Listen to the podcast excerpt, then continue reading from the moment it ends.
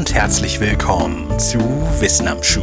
Ich bin Raphael und heute schauen wir erneut auf ein paar typische Denkfehler.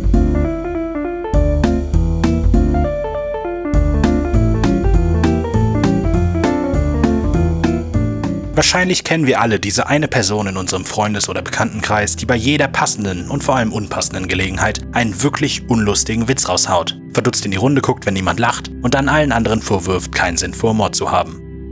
Oder vielleicht habt ihr mal eine Castingshow gesehen und euch über die Person amüsiert, die vor Selbstvertrauen strotzend die Bühne betritt, eine wirklich schlechte Show abliefert und den Juroren dann vorwirft, ein wahres Talent nicht zu erkennen oder sich auf merkwürdige Sachen herausredet, nur um dann in der nächsten Staffel nochmal aufzutauchen, um die gleiche schlechte Performance hinzulegen. Oder noch ein letztes Beispiel. Vielleicht kennt ihr jemanden, der wirklich schlecht darin ist, Dinge zu erklären, oft zu schnell redet, viel zu viele Beispiele bringt und viel zu lange Sätze formuliert, aber auch gleichzeitig einen Podcast produziert, in dem er jede Woche aufs Neue versucht, Dinge zu erklären. Wenn ihr auch nur zu einem dieser Beispiele Ja gesagt habt, dann kennt ihr eine Person, die dem Dunning-Kruger-Effekt aufgesessen ist. neunzehnhundertneunundneunzig kamen die Psychologen David Dunning und Justin Kruger in ihrem Aufsatz unerfahren und unwissend darüber, wie Schwierigkeiten, die eigene Inkompetenz zu erkennen, zu einer überzogenen Selbsteinschätzung führen, zu dem Schluss, dass inkompetente Menschen ihre Leistungen oft deutlich überschätzen. Die beiden Wissenschaftler nennen dafür auch einen Grund. Salopp gesagt, wer ein Thema nicht versteht, kann auf diesem Gebiet auch nicht zwischen gut und schlecht unterscheiden. Dabei ist wichtig festzuhalten, dass der Dunning-Kruger-Effekt über die in der letzten Denkfehlerfolge besprochene überdurchschnittliche Illusion hinausgeht. Dunning und Kruger beobachteten nämlich nicht nur eine Überschätzung der eigenen Fähigkeiten, sondern auch, dass diese Überschätzung immer größer wird, je schlechter die getestete Person tatsächlich in einem entsprechenden Gebiet ist.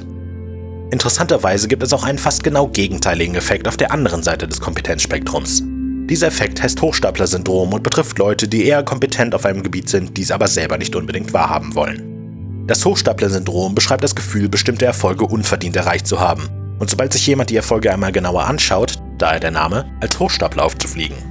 Das Phänomen tritt hauptsächlich im beruflichen und akademischen Leben auf, wenn man etwa eine Präsentation vor Kollegen geben soll oder die nächste Leistungsbewertung ansteht. neunzehnhundertfünfundachtzig wurde das Syndrom erstmals von Doktor Pauline Clance identifiziert und untersucht. Sie fokussierte sich dabei noch auf weibliche Patientinnen in einem klinischen Umfeld. Über die Jahre ist allerdings immer deutlicher geworden, dass das Hochstapler-Syndrom sehr weit verbreitet und fast gleichmäßig auf die Geschlechter verteilt ist. Es wird angenommen, dass siebzig Prozent aller Menschen bereits schon einmal mit dem Hochstapler-Phänomen zu kämpfen hatten. Clance beschreibt in ihrer Arbeit einen sogenannten Hochstapler-Kreislauf. Der zentrale Bestandteil dieses Kreislaufes ist, Erfolge nicht auf eigene Fähigkeiten, sondern andere Faktoren wie Glück oder harte Arbeit zurückzuführen. Dadurch fühlt sich erhaltenes Lob unverdient an und das Gefühl, ein Hochstapler zu sein, wird stärker. Das Hochstapler-Syndrom kann dabei mehr oder weniger stark ausgeprägt sein, in schlimmen Fällen aber zum Beispiel bis zur klinischen Depression führen. Es gibt kein Allheilmittel gegen das Syndrom. Allerdings hilft bereits sehr oft einfach eine nüchterne Selbstreflexion und das Erkennen des Problems bei sich selber. Ursachen für das Phänomen sind oft vielfältig. Etwa das Gefühl, alles allein schaffen zu müssen oder sich selber utopische, perfektionistische Ziele zu setzen und alles, was diese Ziele verfehlt, als Beweis für den Mangel der eigenen Fähigkeiten anzusehen. Der französische Philosoph Voltaire schrieb siebzehnhundertsiebzig in einem seiner Texte, "Das Perfekte ist der Gegner des Guten."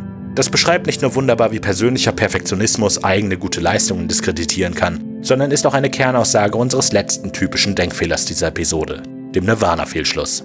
Der Name hat nichts mit Kurt Cobains Grunge-Band zu tun, sondern bezieht sich auf das buddhistische Nirvana.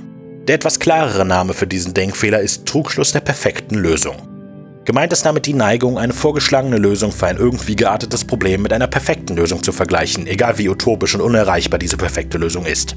Da die vorgeschlagene Lösung nicht mit der perfekten mithalten kann, wird die vorgeschlagene Lösung deshalb abgelehnt. Die Idee ist, dass alles schlecht ist, wenn der Maßstab nur hoch genug angelegt wird. In der täglichen Anwendung kommt dieser Trugschluss der perfekten Lösung für gewöhnlich nicht als Vergleich vor, sondern eher als die sprichwörtliche Suche nach dem Haar in der Suppe. Ist eine Lösung nicht perfekt, wird sie abgelehnt, unabhängig davon, wie realistisch es ist, überhaupt eine perfekte Lösung zu finden. Mit dem Nirvana-Fehlschluss können zum Beispiel Sicherheitsgurte abgelehnt werden, weil auch mit angelegten Sicherheitsgurten noch Leute in Verkehrsunfällen sterben würden. Entsprechendes Denken ist zum Beispiel auch oft unter Impfgegnern anzutreffen, die argumentieren, dass Impfen auch Gesundheitsrisiken haben kann und deshalb keine Option ist. Ganz egal, wie niedrig das Risiko letztlich ist und ungeachtet der Tatsache, dass geimpft sein deutlich sicherer ist, als nicht geimpft zu sein. Wie schon in der letzten Episode auch, bleibt am Ende nur noch die Erinnerung, dass wir dazu neigen, solche Denkfehler bei uns selber meist zu übersehen oder nicht wahrhaben zu wollen. Die Ursache hierfür sind zwei der am weitest verbreiteten Denkfehler überhaupt: die überdurchschnittliche Illusion und der Bias Blindspot.